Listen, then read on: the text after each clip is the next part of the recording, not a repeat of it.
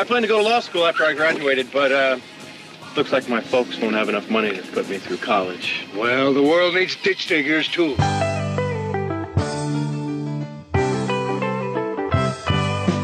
I was called ditch digger man, aiming for a living and doing the best I can. Discovered entrepreneurship, scaling business plans. Then I became the CEO man. Are you ready to be mentored by some of the best minds in entrepreneurship in the world?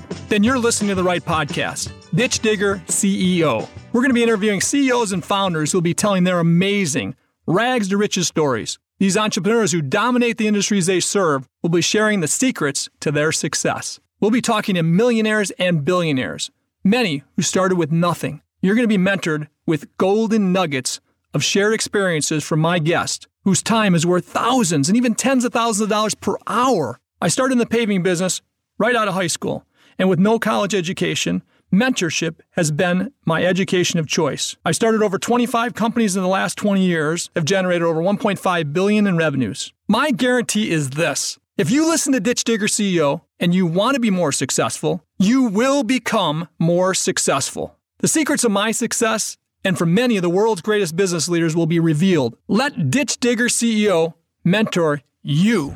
So we did not get enough out of my buddy Robert, and uh, when we were we were all done with him, man, we had a lot of good stuff, but we wanted Yeah, more. I I should be called uh, masochism CEO. Well, we wanted more out of you, buddy, because I know I know a lot about enough about you. Well, never enough about you, but I know a lot about you, and, and there's a lot of a lot of stories, a lot of things to be told still. So we wanted to get you back on and uh, and round out uh, you know who Robert Blackwell is, and, and talk a little more about uh, about you. Uh, Robbie Robbie had some good questions, and I had a few. So I'll, start out with, with Robbie. Welcome again to our, our episode of Ditch Digger CEO. We got my buddy Robert with us here today and uh, to, to round out an amazing podcast that we're doing with Robert. Robert, welcome, buddy. Again, Thank you. Glad to be here. Yeah, thanks for We're being here. we're here in the middle of the, the coronavirus, uh, the, the about 30, 40, 50, 60 days of, uh, of shutdown. And uh, we're all, we're all ba- based out of our own places right now. And uh, a little different than last time we talked. It's amazing what can happen in a few, da- in a few weeks, right? That's, that's right. And um, hopefully, you know, I uh, say I ought to say uh, say a little prayer for those people who've been really affected, both health wise and uh, economically. Absolutely, absolutely. They better be in our prayers every night for sure, because there's too much of that going on. Rob, you want to start off, buddy? Yeah, absolutely. Robert, thanks again for joining us. Uh, Happy to be here. second time's the charm. We got confidence in that. Hopefully, I'll be better this time. no, you were great the first time. Uh, so last time I know we talked quite a bit about your up um, being one of the first African American families in the Chicagoland area, uh, and it led you to have a better broad perspective on humanity. So I guess I'm just to get a better understanding of the way in which that you view the most effective approach to getting more equal access to opportunity for individuals of all backgrounds uh, whether that's within a corporation or just in the early childhood educational uh, realm uh, as we think towards the future here. Well, um, I happen to I happen to believe that there's nothing new.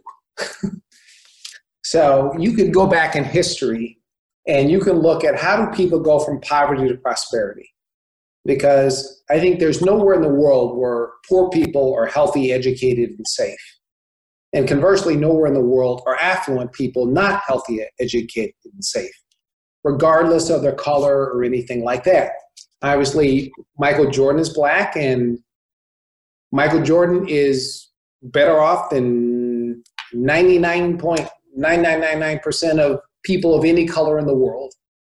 Uh, he did that because he had a obviously he had a skill and he had personality and people started buying a lot of the stuff that bore his name or his number or things like that. So if you look at how people go from poverty to prosperity, it is entrepreneurial led economic activity that leads to the appreciation of education and social capital. Social capital is when you reach back and you pull other people along from your community typically, and where you create an aspirational roadmap for your young people. So, the challenge that you have in the black community, in my view, is that nobody does business with blacks. And too often, I think people look at blacks like children as opposed to an adult.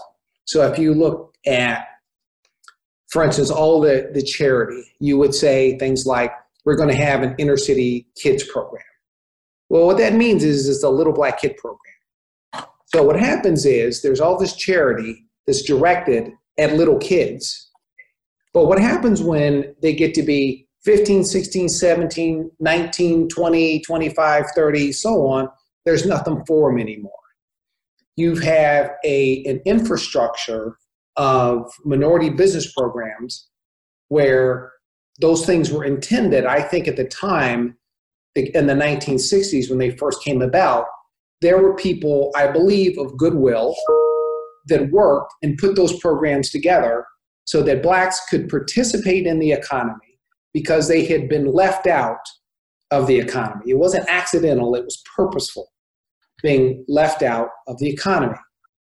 But what's happened is that blacks never really participated in that. And blacks are at the bottom of economic participation, even in the minority programs people who are born outside the United States get more money from minority programs than blacks do. So, why most people would think blacks get all the benefit from these minority programs, set aside programs, that we actually don't. Uh, so, what happens is if you don't have economic activity, you fall into poverty.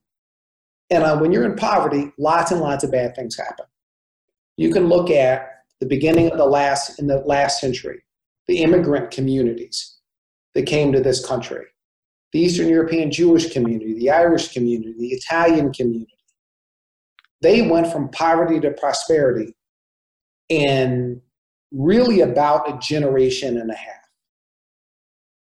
Same thing for, for Asians. Now, why is it that blacks couldn't go through the same progress? They were obviously legal barriers that were put in the way of blacks. And when those came about, after the, excuse me, the civil rights uh, laws came about in the 1960s, you still had the issue of the lack of economic participation. So, in my view, this is the big problem that we have. So, the outcome of this, in my view, the, in the black community, is that all the economic proof points are in entertainment. It's it's sing, it's musicians, it's actors, it's athletes, it's people like that. In fact, you ought to try this experiment. Name two famous black entrepreneurs that don't have anything to do with entertainment. I've asked this question a thousand times and nobody's ever been able to answer it. So, therefore, what does what is the market saying to black kids? Place your bet on entertainment. It takes as much effort to be a professional athlete as it does to be a computer programmer, to be in finance, to be an entrepreneur. It takes a lot of work, and you understand that you have to compete against other people. But the market is telling them this is where you place you have to place your bet. That's why there's no good guy programs or government programs to teach black kids how to play basketball, to be musicians. There's no good guy programs to teach Dominican kids to play baseball or Brazilian kids to play soccer. The market tells them that's where you place your bet. So it used to be when there was boxing. After Joe, first there was Jack Johnson. Jack Johnson became uh, right heavy, first black heavyweight champion. Lots of blacks go into boxing. Joe Louis becomes heavyweight champion. Sends market signals, go into boxing. Sugar Ray Lewis, Muhammad Ali, on through the line. So you see the kids saying, This is where to place my bet. Their families reinforce that. They have their own ecosystems that support that. So my view is then how do we get everybody to participate in the free enterprise system because I think that if we don't, we can lose it.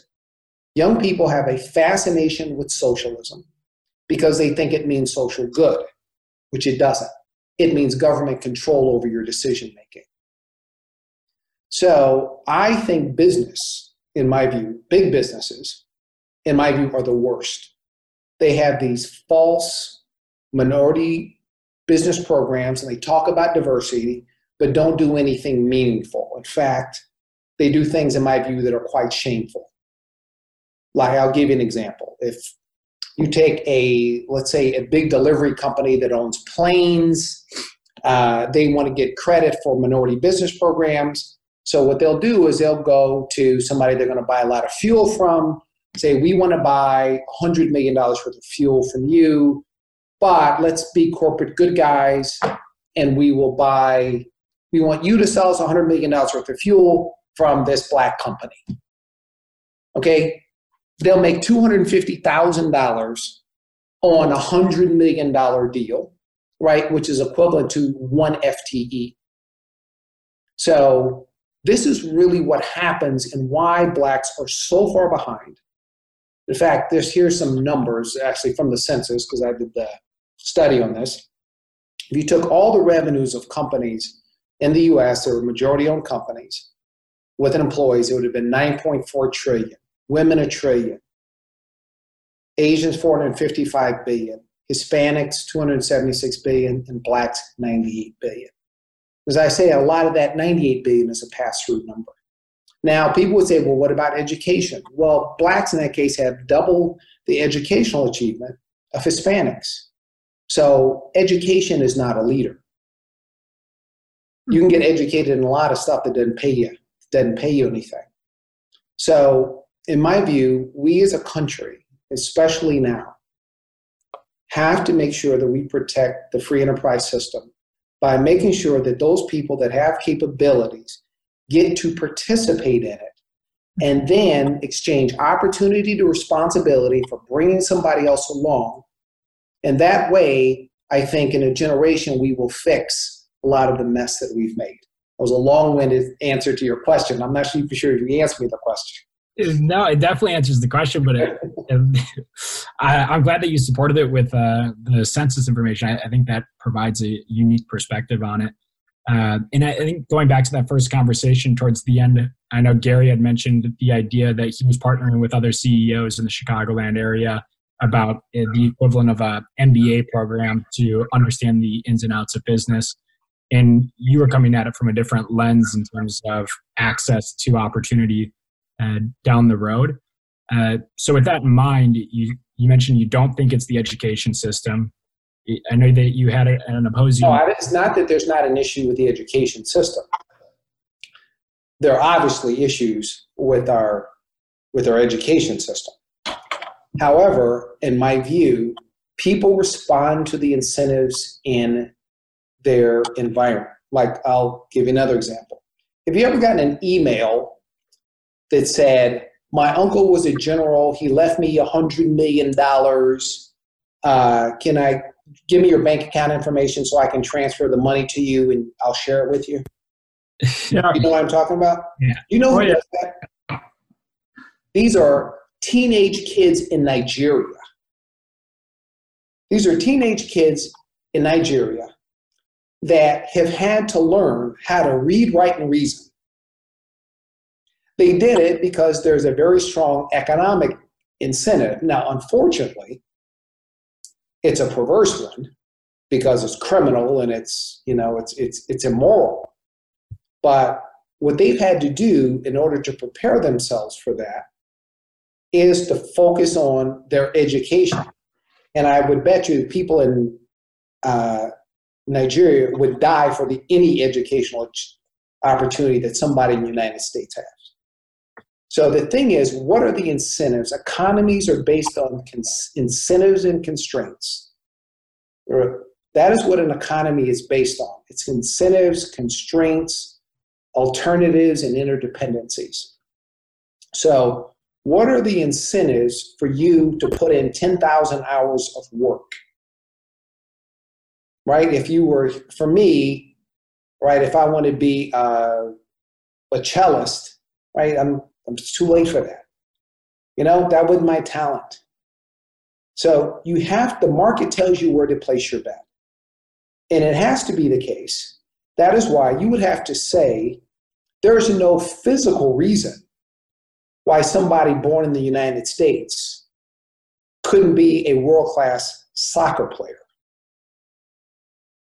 But there are none. there are no American Ronaldos or whatever the other guy from Argentina's name is, I can't remember, or David Beckham or any of those guys. Why is that? It is absolutely not a physical restraint. I'm sure that if Bo Jackson had been born in Africa or Europe or someplace, he could have been a great soccer player. He would have been a great soccer player instead of a great football player and baseball player. So there is a tie between economics and preparation for the opportunities in the economy. So what, what uh, when you, when you look at uh, entrepreneurial opportunities and, and the opportunities you had or I had, right, compared to the lack of opportunities these kids in, in, in the urban environments have, um, it, it, there's there's a lot missing there, right? There's there's inspiration or aspiration that they don't they don't see.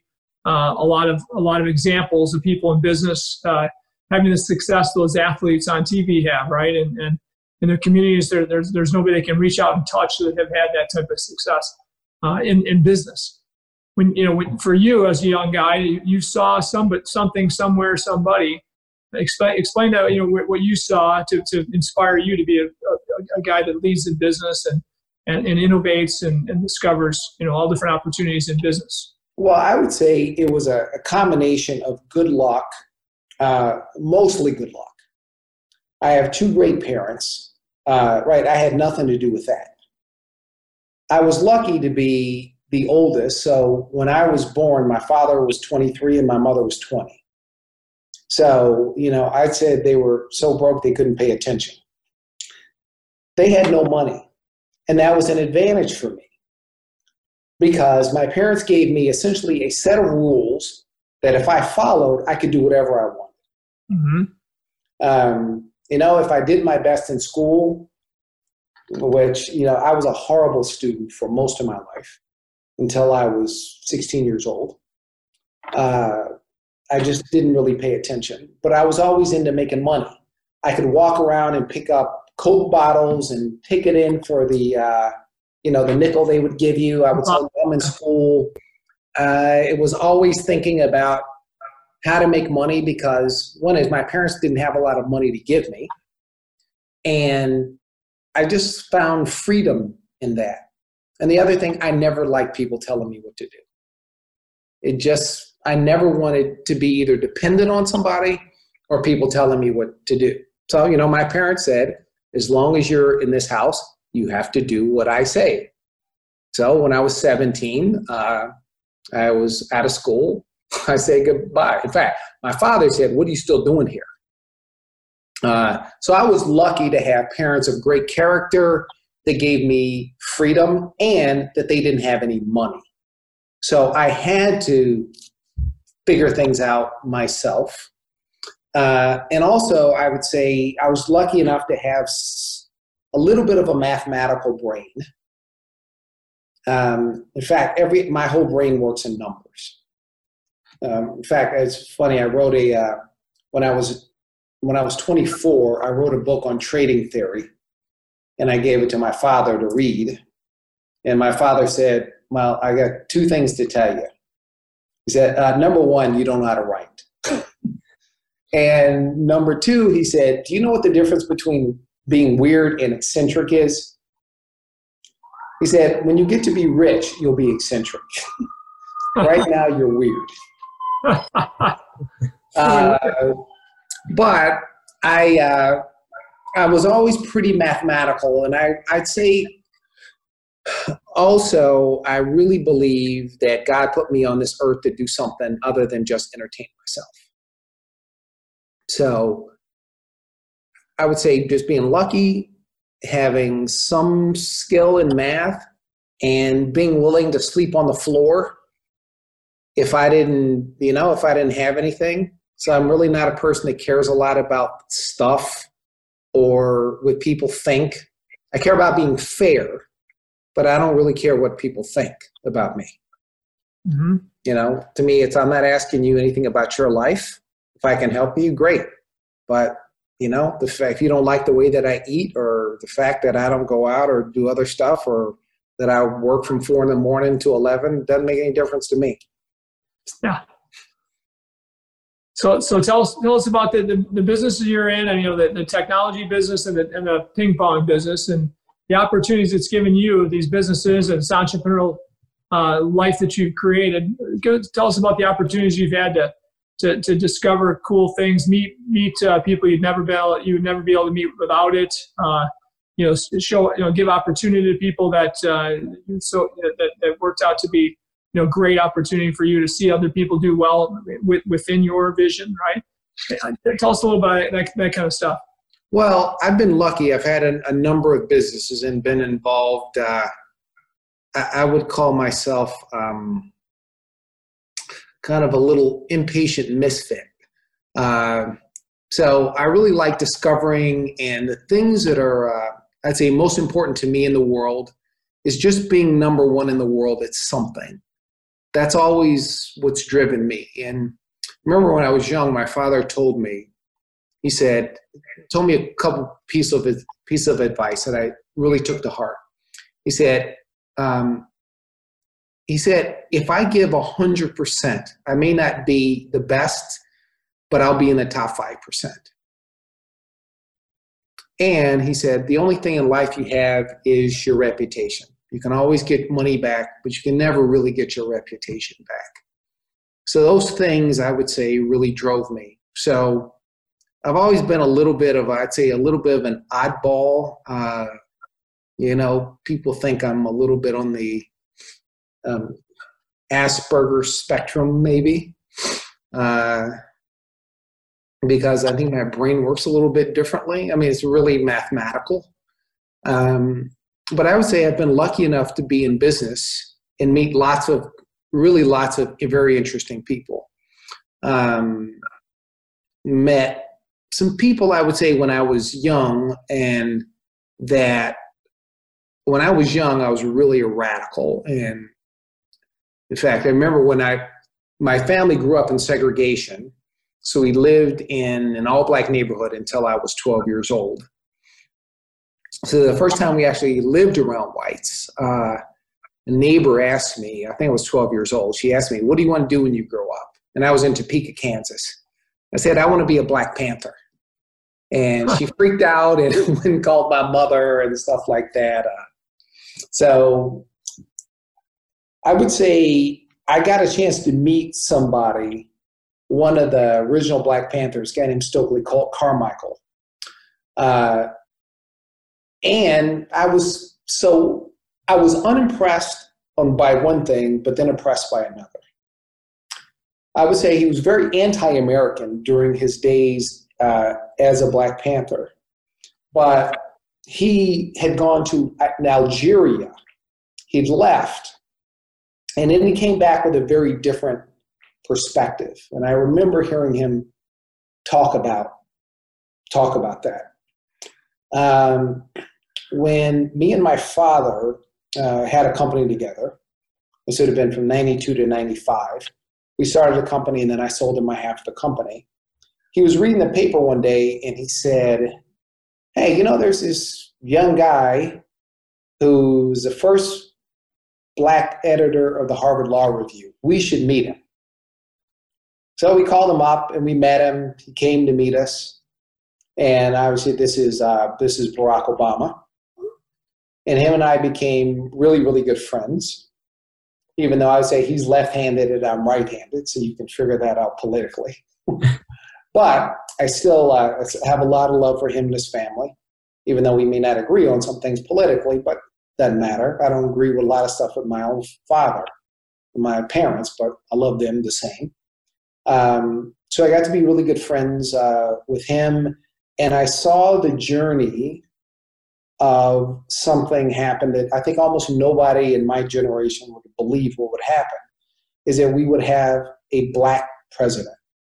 not just a black president, a black president with no money, uh, with an Arabic name. Um, which that whole journey was, I would say, especially when he became senator, because I was there from kind of when he was running in 95 and then became senator. And obviously, I was there when he gave that famous speech in 2004. I was I was standing maybe 15 feet away. Um, I said that, uh, and I, I, just told Barack I was really proud of him, and this is something that's historic that I think is really going to be really good for the country. In fact, I remember I had a friend from Europe, and I told him in 2003 Barack was going to be president. And he said, no, no chance that's going to happen. I said, you're going to, you'll see, he's going to be president. In 2000, in 2003, what, what was he doing in 2003? He was running for Senate in 2003. He became senator in 2004. U.S. Senate. U.S. Senate. He was a state senator. Right. So there's that. Uh, we did something, it was, you know, in 2016 and got a chance to talk to the Pope around you know, table tennis and some of the things that were going on. But I've met a lot of great business people in the world. And I would tell you that people that I most enjoy talking to are Uber drivers. I find them much more interesting than CEOs typically.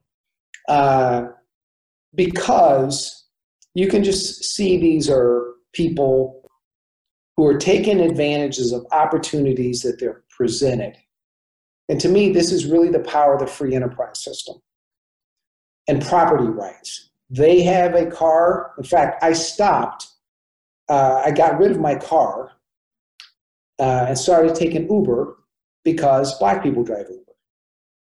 And I said, these are really hardworking people. They have their property. I need a ride. They got a ride. Uber sits in the middle. And they all seem to be thankful of the economic opportunity. They were all really good people, just trying to take care of their families. Um, so there's that. I've got a, I had a chance to meet a guy named Aliko Dangote, who is he's the richest man in Africa. Well, he was until recently worth twenty billion dollars. Uh, I got to take a tour of uh, of Nigeria. And I met uh, as part of the tour. I met Aliko and some of the Nigerian CEOs, and I remember I went there with a friend of mine, two friends of mine, and it was, I would say, almost a religious experience for me, and the other guys with me as well.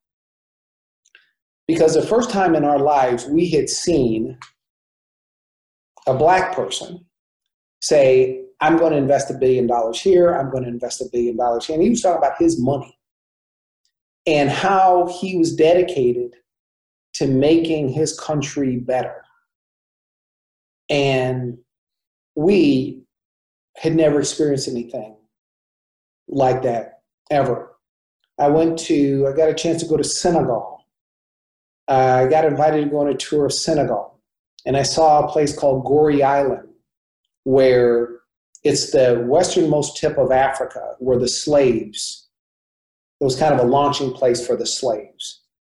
And obviously, that was kind of an emotional experience. But I got to see and meet African people who were just really good people. In fact, I've been to, I don't know how many countries in the world, 40 some countries in the world. And what you see is that most people are pretty much just the same. They love their kids the same, they want the same type of things. They may eat differently, they may, you know, have different religions or things, but they tend to just, I mean, be humans and care about the things that we care about. They love their parents and they love their kids and, you know, their wives yell at them stuff like that. Um, so I would say I've got really good friends all over the world and people from all types of economic backgrounds. So I don't really get impressed by people's wealth. I just get impressed by people's character. I love it. Now, uh, any any uh, did uh, were you offered any positions in, in the White House at all, or no? Being a friend of Barack. Um, I, I would say the nobody is going to offer a libertarian a role in government. I don't know about that. A good friend of mine is a libertarian. He's an advisor to this president, Which one? Steve Moore. Oh, that's right. Yeah, yeah, yeah. Okay, so well, the answer is it's uh, Not many though. You're right. It's not there's common. there's there's not many of them. Um, and plus, I, I I don't think that I could be in government because if you're not a customer, I kind of don't want you telling me what to do. And so, yeah, I would say you don't have to be in politics to have an influence on the direct of the direction of the company of the country. Pardon you, did you get invited to the White House when Barack was the president? Yeah, we had lunch. I had lunch in his office, and I've been there a few times. And so, yes, Cool. That'd be a great experience. Oh, look, uh, to me, it was no big deal. It's an old, it's an, it's an old house. It's like a museum, and it's just me kind of talking to my friend. And most of it was, "How you doing? How's Michelle and the kids doing? You know, everything okay? Good to see you. Hope you're not too stressed. Let's keep in touch every once in a while." That was it. And do you, Refreshing for him. do you I- talk to him? Oh, so go ahead, Robbie. Sorry. I was just saying it was probably refreshing for him to have a conversation like that. Well, you, you know, listen, I didn't want to ask him. There's nothing for me to ask him. I just want to be his friend. Say, man, how you're doing? Right? Everybody's trying to angle at what they can get from you, and you're dealing with probably stuff on a daily basis that none of us would want to know about. Um, right? People getting killed and kidnapped and threats to the country, and you imagine that all day long, every day. Um, sometimes you just you know hey man how you doing i'm doing good thanks for glad to see you that that was that was it Right. Cool. Have you, have you remained friends with him uh, after the fact? yeah i listen periodically but you know look Barack is now the most famous guy in the world. Uh you know he's probably one of the three most famous people on earth. Sure. uh, so i don't really communicate with him that much. If he comes to chicago or something you know and i'm here and he's there i'll probably say hello to him. But you know i'm just not a celebrity chaser.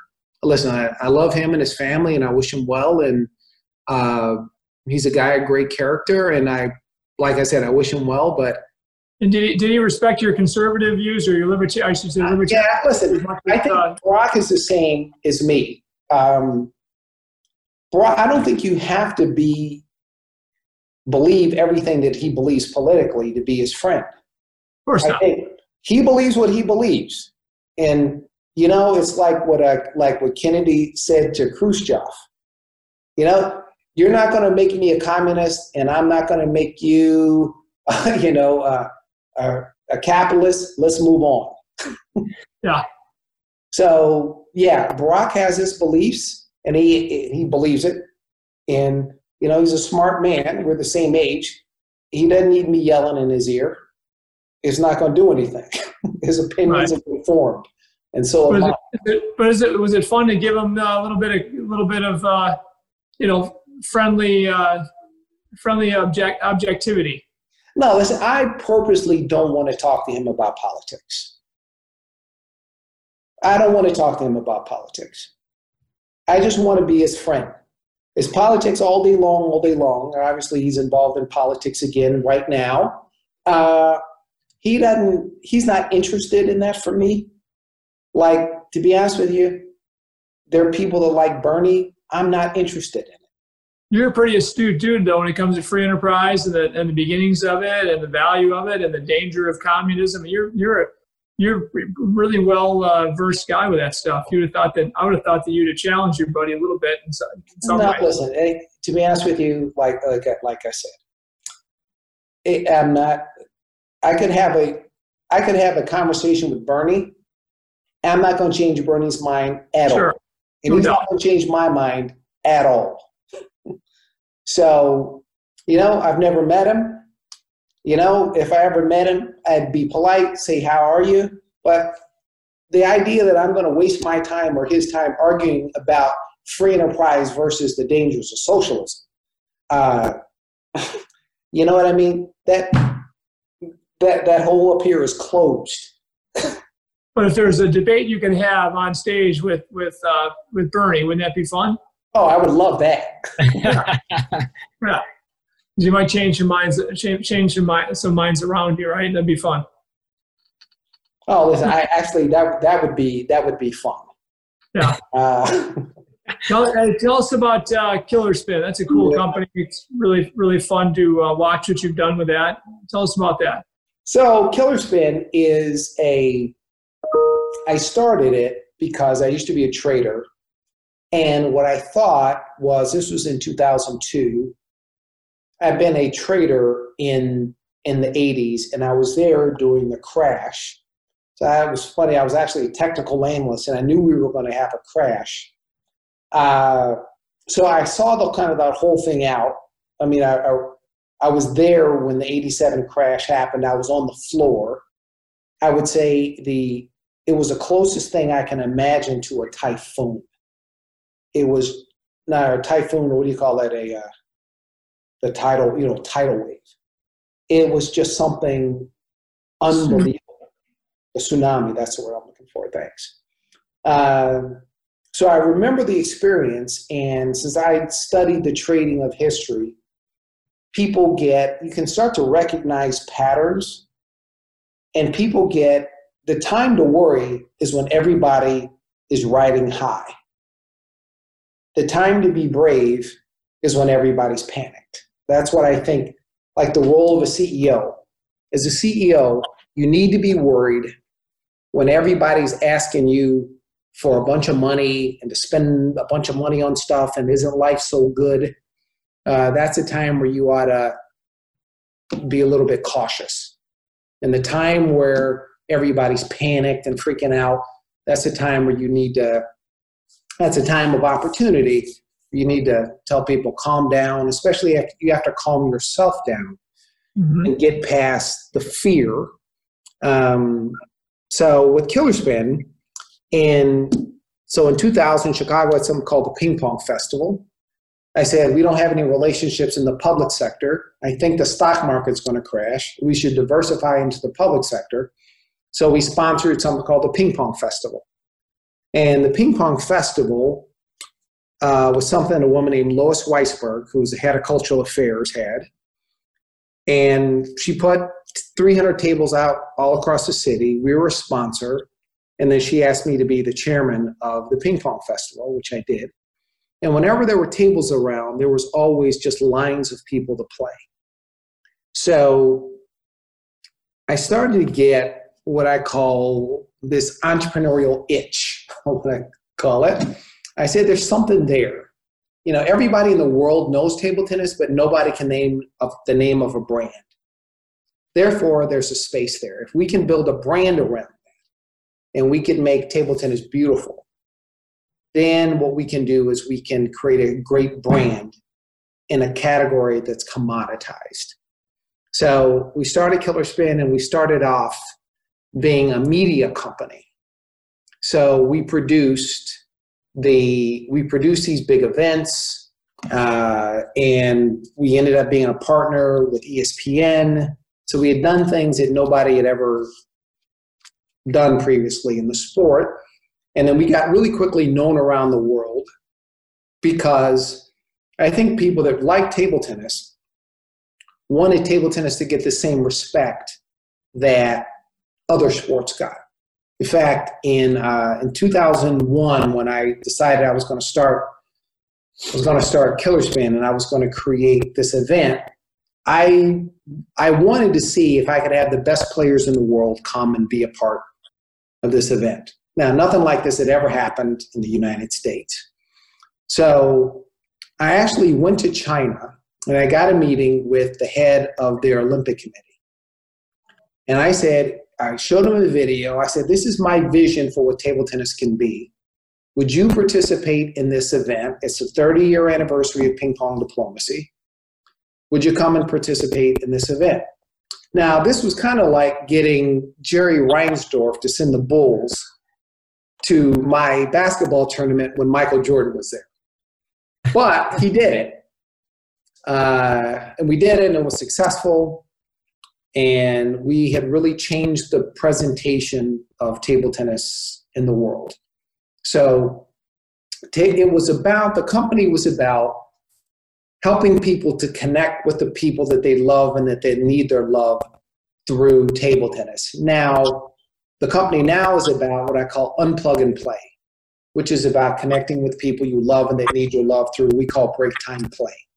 So any kind of play that you can do around break time, what the company does is it facilitates that connectivity. Because one of the things I think that's coming out of this COVID thing is people now have, I would say, in some way, retrogressed 30 years where people ate breakfast together, you know, they went to work or school and then they ate dinner together. I think that is something that's been lost on lots of people. Um, and I think people are going to have to feel now the importance of human connection. Because I think we've been in this technology uh, days for a while where people are confusing efficient communication with human relationships. Relationships are something that happen in person. So imagine you're in a jail cell and you have everything you want in a jail cell. You got a computer, you can communicate with anybody you want, you got a refrigerator, you got your exercise equipment, you can do whatever you want, but you're locked up in that jail cell. Void of human contact. You soon will go, you will become mentally ill. And that's what happens in jail, right? People go into solitary confinement. They become mentally ill, not because there's any disease inside there, it's because they're devoid. Humans are social animals. Sure. They need people, they need other people in order to be healthy. So, on the other side, this is one of the challenges is also going to come out of this COVID crisis. Those people that don't have families and everything, the isolation is going to start to create some mental challenges for people. So, what Killer Spin is all about is helping people connect again to the people that they love and that need their love through play. And when I started playing, is that's what I did with my father. Me and my father would play together. And turns out that I used to I used to tell the story why uh, you know I have these memories of my me and my father playing, and uh, I said, Well, this is how I knew my father loved me until he corrected me. He said, Well, I got to tell you the real story. Said, The real story is um,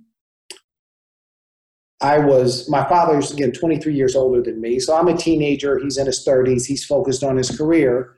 And my mother said to him, I know you're focused on your career and you're busy, but don't forget you have a son. So don't be a bum and spend time with your son. So, not wanting to make my mother mad, he gave in and bought a table tennis table, and that's what me and my father did together. And then that's what me and my friends did together. So, almost everybody has these memories of them playing table tennis with somebody. And mm-hmm. usually it is somebody that you care about. how's business been and, and uh, during this uh, the shutdown and all that? How, how's business been for you? Well, actually, it's uh, it's we're we're we're surviving. We're kind of doing well because people need activities in their home. The corporate part of the business is is totally shut down, obviously, but uh, the home business has is it's holding its own. It's doing it's doing well. Where do you sell? Where do you sell Killer Spin? Online? Is it it's all, only online? Only online. Yes. So most of our sales are either through our own website or through Amazon. The high end things we sell ourselves, and Amazon sells most of the low end things. And what what uh, what do you feel? Is there anything you've done innovatively to change the industry or to, to push the industry to a different place? And the, your your brand is awesome. Um, was there anything else you've been able to do in, in quality of equipment, technology? Well, we decided that we were not going to be a technology company. there are there's there are companies that are technology companies, and what they focus on is let's call it performance equipment for people where table where let's say golf or tennis or table tennis in this case is their primary sport. That's the thing that they like to do most. So it would be there are there is a table tennis equivalent of Head, of Wilson, of Spalding. Those are just in our view manufacturers of equipment. Killerspin's a totally different company. What we are focused on is making table tennis beautiful. Beautiful equipment, beautiful experiences. So everything to us is about beautiful and picking a space where we can be number one in the world in. So we created the, di- the uh, designer category. We created the media category. Um, we created, you know, when we started, we focused on promoting women, which nobody had ever done. Where, know, 70% of the people that play are men. Uh, but we said we're going to go really against the grain because I believe in business. The only thing that protects margin is differentiation. If you're not differentiated, you will be a commodity really fast. So, brand and differentiation is the key, in my view, to having a business that has margin. Yeah, that makes sense.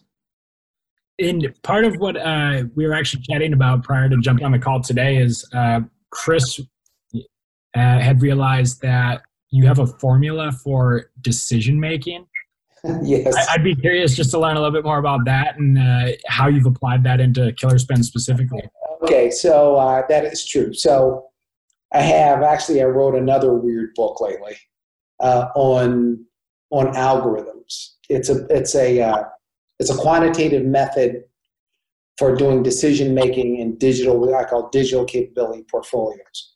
It's kind of using the same math that quantitative traders use, but applied to digital investments. But this is the formula we use is that results equals the quality of strategy plus execution divided by time. So you always start with specifically what you want to get accomplished. You create a strategy that makes you unique and loved, loved as entrusted in a category by a customer. You create an efficient execution engine which are people, processes, tools, and facilities, and then you set a time frame because there's a there's an inverse relationship between results and time, which is, by the way, that is why time is money. yeah. So that is the uh, that is the the high level of the the equation. There's there's more to it, but that that's the high level. Right. And do you have a specific use case in mind or example that everything we all anything we do has to fit that formula. Really. So in with Killerspin, we have something called an innovation lens. So before we take anything to market, there are like eight steps that we go through before we take anything to market. And off the top of my head, one of them is does this involve what we call skill, thrill, or chill? does it, uh, is it involve learning or uh, equipment? Is it does it create excitement? That's a thrill, or is it chill? Does it create some kind of call mental relaxation or rejuvenation? Does it fit our economic model? Will it create aspiration or a memory with our customers and employees? Does it solve an emotional or financial problem? can we do it better than anybody else in the world? Uh, so we have this these very strict, um, let's say, criteria that is related to our innovation engine. Engine, excuse me. And innovation is all is ways about to me. It's creating some source of value, new value, aligned to revenue, cost, risk, or service quality. So we are pretty algorithmic, I would say, in all the decisions that. Say that, say that, say that again, Robert.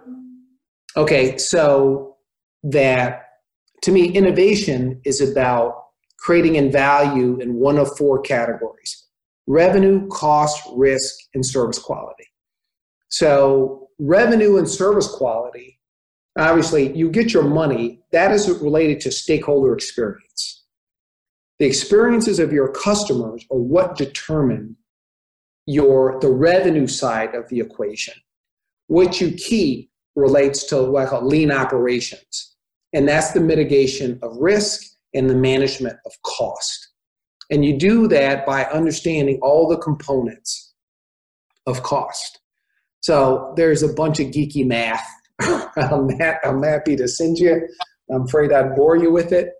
Uh, that involves a bunch of Greek letters delta, alpha, gamma, theta, uh, all kinds of stuff.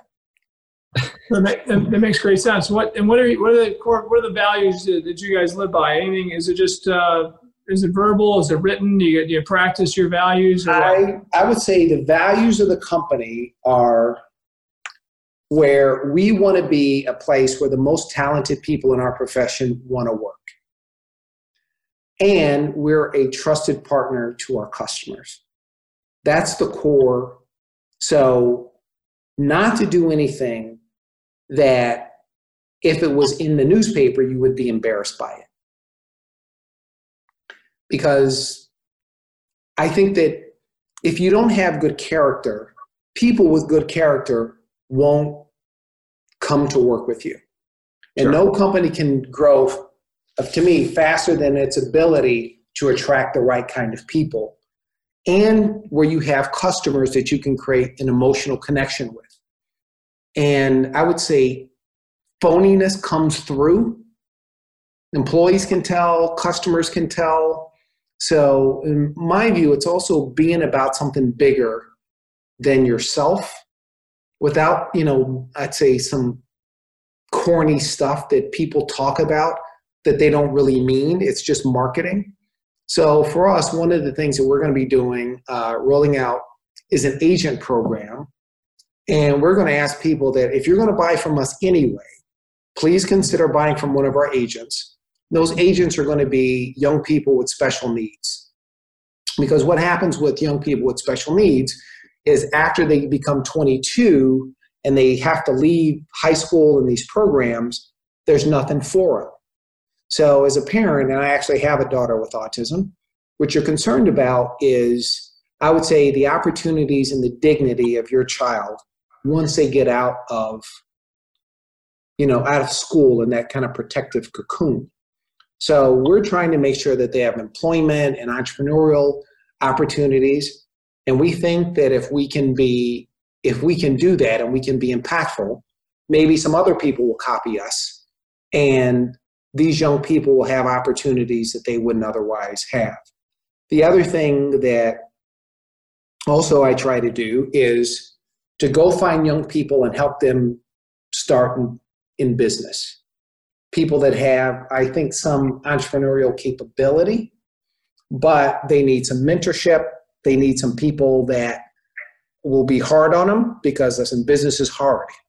Not that you're going to be nasty to them, but you're just not going to accept anything that's less than being world class and that's what i that's what i say to people that uh, we try to be helpful to i'm willing to help you because obviously people help me uh, but if you're not willing to be world class to figure out what it takes to be world class and to put in the effort to be world class you may not be world class today if you're 26 or 27 or 28 or 30 it is unlikely that you're going to be world class today unless you're an athlete. But in business, that's going to take time. But if you're not willing to commit yourself to the journey, I'm just going to go find somebody else who is. I, I love it. I love it, Robert. I, I say exactly the same thing to my teams. I said, if any business we're in, if we can't strive to be world class with the goal of being world class, right, and, and then, then we don't want to be there. So I mean, if it's if it's a business we get that we get uh, we get into that becomes a very commoditized business that we can't differentiate from, probably not the place we want to be very long, right? If, if, yeah. we, if any business we're in, we want to try we want to strive to be different and better than the competition in any way we can, and, and with the goal of being world class. When and you know when people say what's world class, I mean some people mistaken that as being the number one best of the best in the world at one one thing, and hey, that's that's that's a great goal but being world class, in my opinion, is being the, being one of the you know top one percent, in my opinion, in the industry you're in. Uh, still and still striving to be number one. And I, I think that uh, you can reach that goal, kind of like you said, top five percent, top one percent in your space. You're gonna you're gonna have uh, a lot of fun. You're gonna be successful. and You're gonna create a lot of opportunity. Um, and when you, when you look at your business, you know where, where do you feel you're in the top one percent in? Killer spin to me seems like you got. I would say that in the areas where we focus, we are number one in the world. We're sure we we know about that. We created the designer category. We're number one in the world in that. When we first created the media category, like we know one of our YouTube clips had 17 and a half million views. That was number one in the world by far. The educational series we had was number one in the world. Well, what was that clip that got, gave us 17 and a half million views? I'm what sorry? Type of, what type of clip was that? that no, it was a competition clip that we had. We had an event uh, at a place called Mohegan Sun, which is a casino outside of, it's in Connecticut. And they actually wanted us to do a table tennis event to entertain what they call their Asian whales. Because if you're in the gambling business, Chinese are really important customers. Yeah, yeah. Uh, and then the uh, ESPN uh, filmed it, and we put this clip on YouTube. So I know in the areas where we're number one in the world. In fact, if we don't have the chance to be number one in the world, but it's a necessary product, we're trying we try to push it to free so that we include it in an offering. And in fact, we're we have what I call a lagniappe strategy. I don't know if you've heard of the, the word lagniappe. No. You, you ever see? Uh, there was used to be a TV show called The Cajun Cook. I don't know if you saw that, but lagniappe is a French word or maybe a Cajun word, and it means a little extra. It's the equivalent of a baker's dozen. You know, a baker's dozen is thirteen. Yep. The thirteen donuts or whatever it is. So you know, it's just a little extra. That's kind of it's a surprise that creates a connection with the customer. Mm-hmm. Cool. How do you spell that? Oh wow! Uh, it, it's definitely not phonetic. uh, hold on a second. I'm going to tell you. I'm going to tell you right now. Give me L A N I A K. No, no, no, no. It's not anything like that. L A N. Yeah. It's L A G N I A P P E. Yeah, I would have never gotten there. yeah, in, in fact, if you type L A N Y A P, it will come up. Cool. I like that word. It's awesome. What else you got for him, Robbie?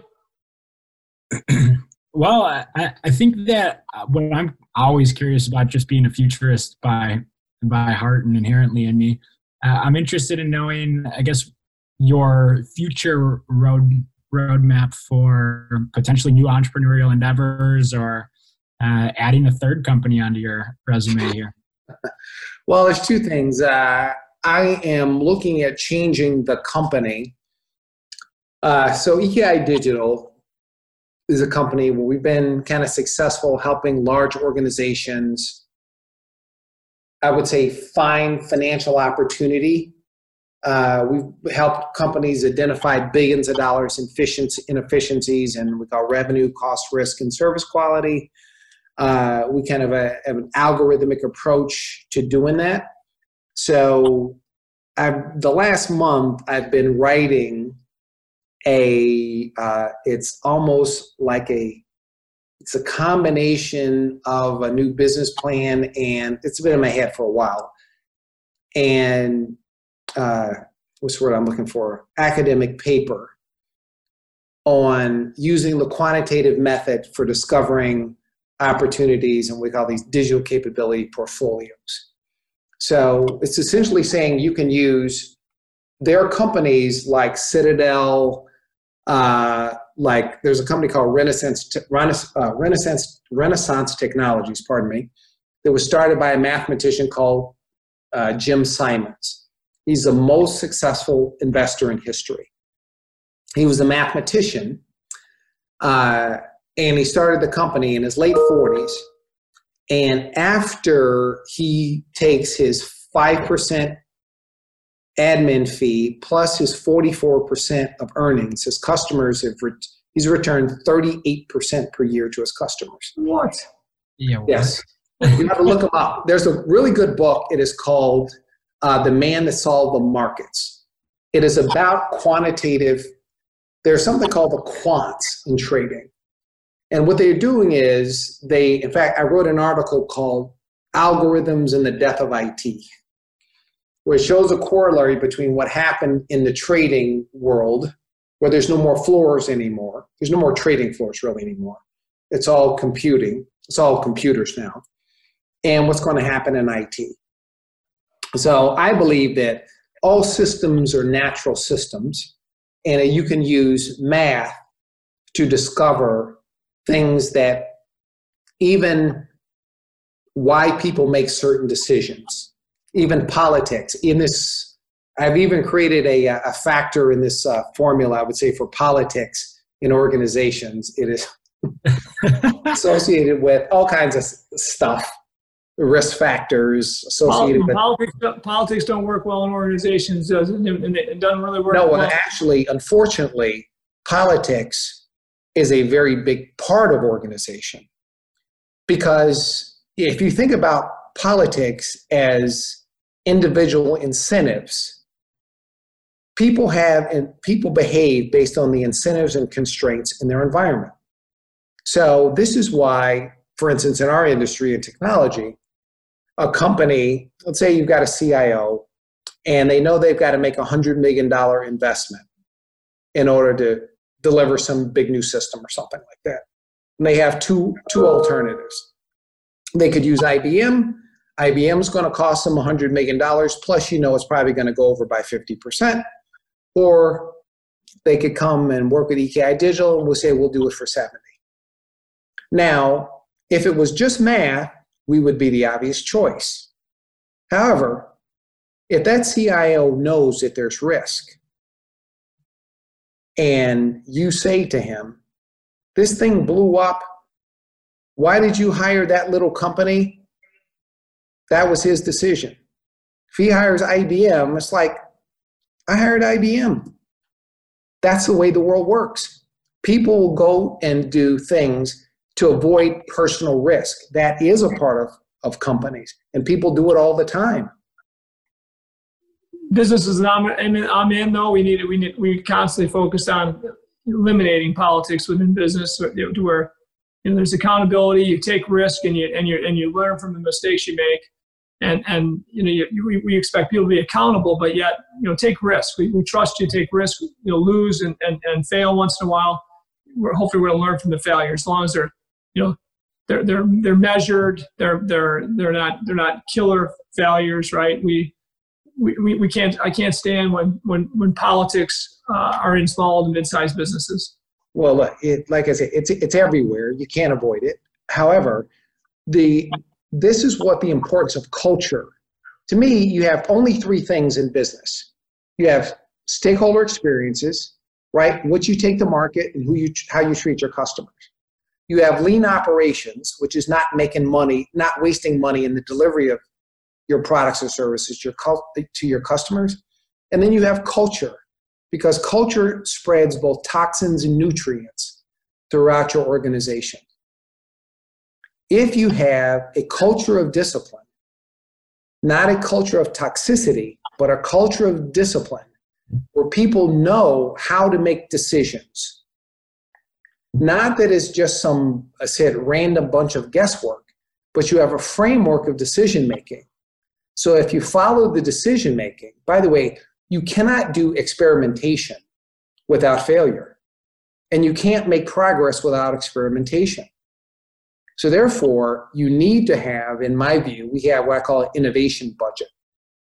An innovation budget is where you don't exactly know what the, you cannot guarantee the outcome, but you use, I'd say, the scientific method to work your way through to new offerings or new solutions and understanding that it's not going to be perfect the first time but you're at least you're using more of a scientific a scientific method as a part of your innovation process and too often people don't do that they're undisciplined And when you're undisciplined, you bad things start to happen in your culture.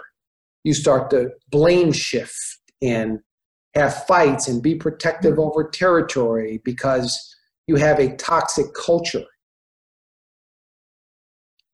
Can you repeat that first part? So it was the experimentation uh, with you can't have without failure. What was you the can't you cannot have experimentation without failure.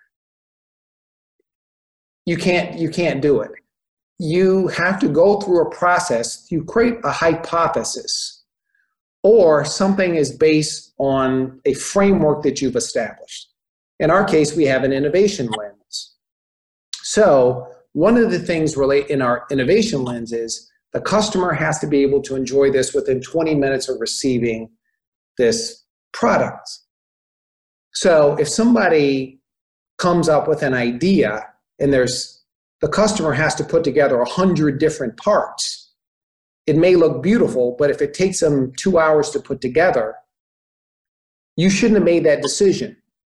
You should have known better in the first place then you're being intellectually lazy versus going through an experiment. You didn't quite get what you want because sometimes you'll learn if you go through experiments disciplined experimentation that's aligned to your innovation engine. You may learn things that you can use in another process or another product. It is not always going to be experimentation is not always going to be perfect but if you don't do experimentation you become commoditized very mm-hmm. fast because you don't have the ability to invent and all you can do is copy. And if you're copying, then automatically you're you're using a commoditized product or process. Commoditization is fine when it comes to lean operations, right? You don't need to reinvent everything right? You can use best practices or things like that. The customers don't reward you for that. They reward you for variation of offerings in, you know, let's say your product offerings. But the fact is, if you can buy a piece of software that's you can live with, like you, I'm sure you use Word. Nobody's going to go in, which a programmer could come up with an alternative for Word, but that would be a waste of effort in an area where you're not going to get any value. So that is the difference between stakeholder experience. That should have a high degree of variability, which requires experimentation and innovation, versus lean operations, where you want to have a very low amount of variability. You're trying to eliminate waste. Yeah, and in, in innovation at any point, like as you're saying, you're going to fail. You're going to fail often if you're if you're going outside the box and you're and you're trying to swim away from from commoditization, right? I mean, you're you're gonna try things that are different and you're gonna fail, and with the failures, you're gonna learn a little more, and eventually, you're gonna you're gonna hopefully be in a place to do some things different than your competition. And that, and we, we you know we do that consistently with all of our businesses, and um, it costs money to do that. But if, if you have your customers' ear and your customers' trust, um, you can do that a lot and, and, and partner with your customers. You'll build strong relationships with your customers as, as you're building new products and innovation. So I, I, I agree 100%. I mean, and, and in, a, in a political organization, it's tough to do that because everybody's about covering their butt and, and uh, they're, they're not, t- in my opinion, they're not, they're not taking the accountability and, and because it, they're worried about their jobs, right? So um, I, I, think you know small small businesses, mid-sized businesses have the ability to do that. Large large businesses sometimes uh, get political and don't have the ability to do that. Yeah. You're smarter than man than me, Gary. That's why I'm on this side of the camera. And you no, no, no. Go. I'm not. I'm not. I just. I'm not. I just believe in innovation. I believe in experiment, experimenting, and partnering with my partnering with my best customers. And and I, I think I see our bigger, you know, bigger competitors, bigger customers in my space, uh, bigger bigger competition in my space. Let's say, don't usually do that. They don't take. They, they look at that as too high a risk um, with without enough reward because it costs money to do that, right? Sure. But when, when, when you do that stuff with your customers, you build better relationships with your customers. They can take ownership in the innovation, innovation also, which is really fun. So, what, Robbie, what else you got for our buddy here? He's, yeah, he's uh, I'm got a lot of information, man. I'm going to take my last question one step further. So, I guess in thinking through the next phases, what seems to be more aligned with EKI, uh, do you think that traditional computing power is going to be enough to capture in every variable that you want, or have you looked into the potential for quantum computing in that? Uh, look, I, I think there's a difference between difference between quantitative analysis and quantum computing. Uh, my own view, there is already sufficient computing power for most businesses. Most businesses are not lacking computing power. You know, maybe Fermilab needs quantum computing, or you know, people in medicine or something like that. But for most businesses, they they don't have a computing problem, power problem. What they have is an architecture problem. They have a lack of architecture.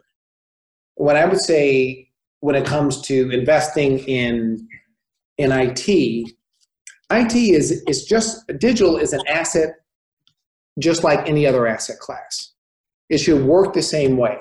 If you were going to build a road or a bridge or a building or anything like that, what you would do is somebody with a need would say, Hey, I've got, there's an opportunity. What's the opportunity worth? I'm going to create an opportunity profile, an investment opportunity profile. That investment profile set here's what the benefit, here's what the investment's going to be, here's a roadmap to capturing it. It gets presented to typically an investment committee. They make the decide, they make the decision on whether or not they're going to invest in it. Once they do, then it goes to a design build manager. The design build manager is responsible for creating a blueprint that gets presented to the customer, which is a visualization of what the ecosystem looks like or the final product looks like at completion. Then they can give the same set of plans, which has different parts, to the carpenters, to the plumbers, to the electricians, to the steel guys, to anybody, to the furniture people, so everybody has a completed visualization of what this ecosystem looks like at completion. Then the design build partner decides, hey, this is the best trade for this, there's a best trade for that, there's a best guy to do this, and they manage it through completion. I've never met a CEO yet that has ever seen anything like the equivalent of a blueprint for how technology is going to serve their company not one that's a simple one that's on a piece of paper. You don't have to be an architect to be able to look at a drawing and say, oh, I get it. That's what that building is going to look like. Right. Okay. You may not understand all the, you know, the load calculations and stuff like that They're embedded in there, but you can get a sense of what the, the thing is going to look like at completion. I've never met a CEO that has ever had anybody presented a blueprint. This is the role of technology in helping us make the work of delivering our services to our stakeholders more efficient. And by the way, that is the only thing technology can do for you. Right. So people make bets on technology without, it's like saying, hey, I need a building. Let me go throw up a building. Well, what's a building going to look like? What are the needs of the stakeholders who are involved in this? Can I see what it's going to look like in advance? Uh, what are all the components of cost in delivering that? It's very immature. It's a very immature industry. So it's very fragmented. so Robert, you, you've been around algorithms a long time, and before algorithms were really, you know, something to be talked about. And what what what is it? What are the algorithms of yesterday have in common with you know AI of today? I mean, is it where it began, or tell me about that? Well, listen, people have to understand what AI means all that is AI, artificial intelligence, means algorithmic opportunity identification.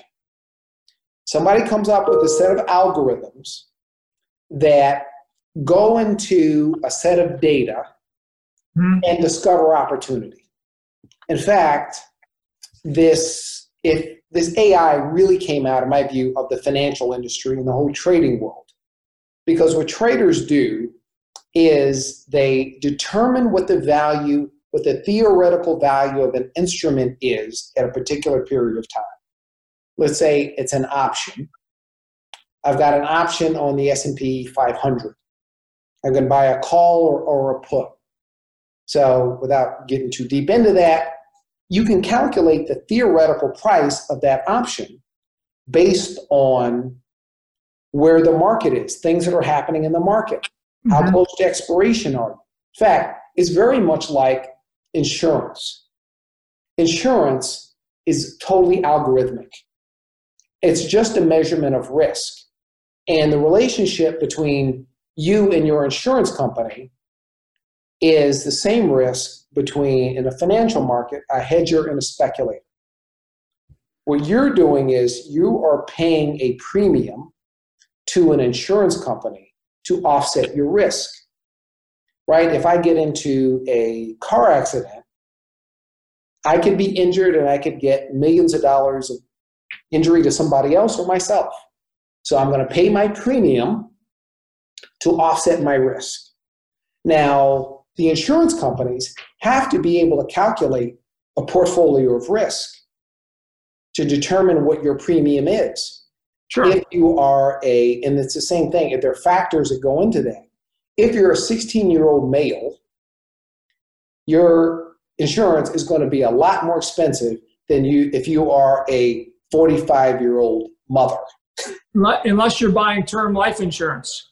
No. Now, in that case, if you're buying term life insurance, the opposite is the case, right? right? If you're 65, your term life insurance is going to be a lot more expensive than if you're 25. Exactly. I, I bought uh, life insurance when I was 16 because my because uh, somebody told me I should. I think it was like thirty thousand dollar policy. It was a big deal because I didn't know if I'd ever be worth thirty thousand dollars, right? and uh, and then recently at 56 or well, just turned 57. Uh, I'm buying you know a bunch of life insurance again, and I've done it you know over my life, you know different times. And uh, boy, you better you better get all life insurance you can while you're young because it gets kind of expensive. Even oh, yeah, exactly. To me, that those it's the same thing. Those are just algorithms. And by the way, yeah. algorithms are not new. This right. is why I think there's nothing new under the sun. So, so in our business, where we, you know, in one of our businesses that Robbie was a big part of, is is uh, you know site where we do the, the drone uh, drone assessments of real estate all over the country, as well as now um, cell towers and easements and all kinds of stuff they're doing. Um, you know, we're trying to put that in a world where we're using AI to do a lot of the repetitive work, right? Repetitive engineering and repetitive uh, assessment. And uh, once we get there, it's going to be a, a, really inexpensive product. It'll be a fun, fun product uh, to, to continue to grow. It'll probably be a SaaS product in the long run. But uh, yeah. we, need, we need help on that side of it, Just uh, leadership when it comes to technology and understanding you know, how we build that AI. If you, if you got any, if anybody out there, you got anybody out there you know that's strong in building AI like that, let me well, know. Listen, I'm, uh, I'm happy to I'm happy to help you. I, I have no value on this earth except for algorithms. All right. Well, you know what, hey Robbie, we got to connect him with Austin and, uh, and the team there. it happens to be pretty valuable at this point in time, so I'd ah. take the position pretty well. Sounds like maybe a possible board member there, Robbie. Yeah. Listen, uh, anything I can do for for Superman there, I'm your guy. Yeah, yeah, you're funny. Are, you on any boards at all, Robert, or no? Yeah, I'm on the board of uh, the U board of U.S. Bank, and I'm on the board of uh, Chamber of Commerce and some other business leadership council and. Uh, how, about, how about any uh, startups or business boards, like uh, you know, small business or businesses that need advisory board guys? Uh, if somebody, I, I tend to be to help people when they need help, and I just kind of like that. You know, it's because you know I think I've been extraordinarily lucky, and obviously you know people help me, and you know when I was 20 and had thought I knew more than I did, people they took my meetings, and you probably when I left, they were laughing, but you know they made themselves accessible. I mean, I think about myself when I was 21. Uh, I would have probably not been as kind as they were to me so, so I, I get about five more minutes left. But you know, again, mentorship. Your your your mom and dad were amazing mentors in, in your life and business. Uh, I think you mentioned somebody back last time. We talked. You round it up, round it up again. Your dad. Your you know when it comes to business and. Oh my uh, God! A lot, a lot of people. My, obviously, my my my parents. Number my parents. Um, there was a guy named Earl Neal. He was a lawyer here in Chicago, and he went out of his way to help, especially kind of young entrepreneur, black entrepreneurs uh, from my generation. Uh, and he would make himself available and just be helpful and give you guidance and not ask for anything. Um, I would say he was a mentor of mine, but you can also get mentorship by reading. Yeah, I have. Uh, I probably have on my little iPhone uh, a uh, hundred books that I've listened to and 150 podcasts. Uh, you can get mentorship just by reading, listening, watching. Sure, sure, no doubt, no doubt about it. Well, hey, I I uh, I got a little more out, of this orange this time. We'll probably have to have another time, Robbie. This guy's awesome. I really appreciate our friendship, and I, I want to get to know as your buddy, as a buddy for the last 50 years of our lives. We know we got about we both got about 50 years left, right? I'm with you, man. So uh, yeah, I want to do more stuff with you. So I appreciate your time, man. Thanks for. that. It's good. It's good. Uh, uh, Robbie, get out of this. What, what nuggets did Robbie Robbie get out of this? That's all I want to know. Yeah, Robert. So we usually like to summarize some of the takeaways and share them from all parts of the conversation. Uh, so first one that I got today was uh, give 100% to be in the top 5%. And the way that I look at that is that hard work often is difficult to teach, but if you're able to instill that in uh, an individual's personality, uh, you have the potential to become world class. And I think Robert's a, a perfect example of that.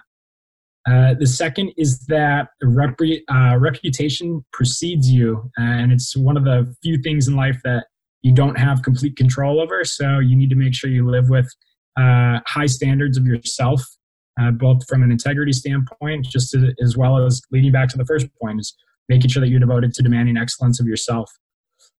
The third here is don't be impressed by wealth, be impressed by character.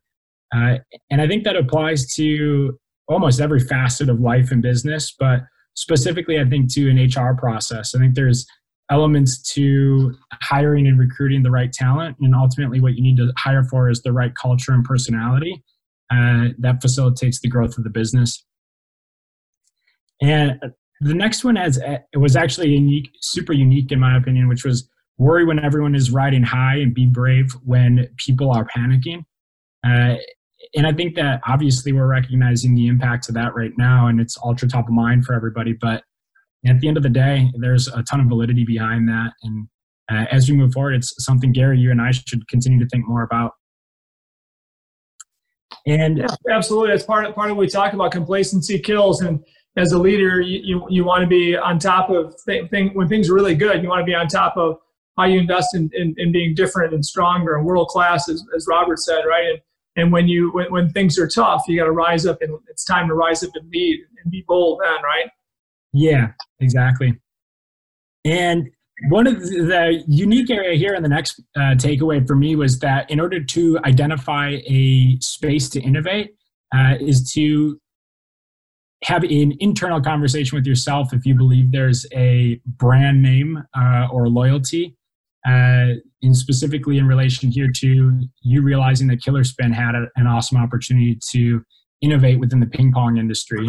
I think for future or young entrepreneurs out there right now, it's an interesting takeaway when you are trying to assess an entire market landscape of potential entrepreneurial endeavors is uh, think to yourself what what industries right now don't have any brand loyalty and how can you go in there and demand more value for your customers uh, and the last one is uh, you can't have experimentation without failure. And, and I think that if you're going to constantly innovate, and improve, and uh, take intelligent risks, then ultimately you need to make sure that you're willing to go the extra mile and with your end client in mind. the last thing I would say is just uh, give advice to entrepreneurs live way before your means, below your means, excuse me, live way below your means. There's going to be a tsunami coming that you can't see, a tornado, a hurricane, a flood, a financial, a stock market crash. You can't predict them, but you know they're going to happen. And if you're not prepared for them, you're going to get washed out to sea. So, great point. Great point. When times are good, you tend to, you know, you, you can either continue to roll the dice, invest forward, and keep keep you know investing those profits forward or, or buying buying stuff for yourself, right? Or you can or you can put some of that aside and make sure you're ready for that, ready for the next uh, coronavirus, right? Or, or or whatever, whatever whatever's going to challenge your business, the next competitor that comes in and, and, does stuff for nothing, whatever it is. So, great point, Robert. Thanks a lot, man. You're, Thank you're you, man. Awesome. So good to talk to you. You're Thank awesome. You. Really appreciate my best to the family. You too, buddy. Appreciate your time today and. Uh, great ep- what a great episode of Ditch Digger CEO with our buddy Robert. Thank you and uh, have an awesome day, buddy. Thank you, man. Take care. See you, Robbie, Chris. See you, buddy. Another great episode of Ditch Digger CEO. See ya. If you enjoy this show, please share with anyone else you think will find value here. And please go to our website, ditchdiggerceo.com, for show notes, links, video clips, and more nuggets of entrepreneurial wisdom. Don't forget to follow me on social media at Ditch Digger CEO and at Gary Rabine. If you listen to our show and want to become more successful, you will become more successful. Thanks for listening, and we'll see you next week. Lord, I was called Ditch Digger Man, aiming for living and doing the best I can. Discovered entrepreneurship, scaling business plans. Then I became the CEO man. We're blessed to build a business in America where soldiers fight for our freedom every day. Dad's work ethic was taught from the seat of a gravel truck rolling down Highway 31. Lord, I was called ditch digger man, best I can. Discovered entrepreneurship, scaling business plans. Then I became the CEO man.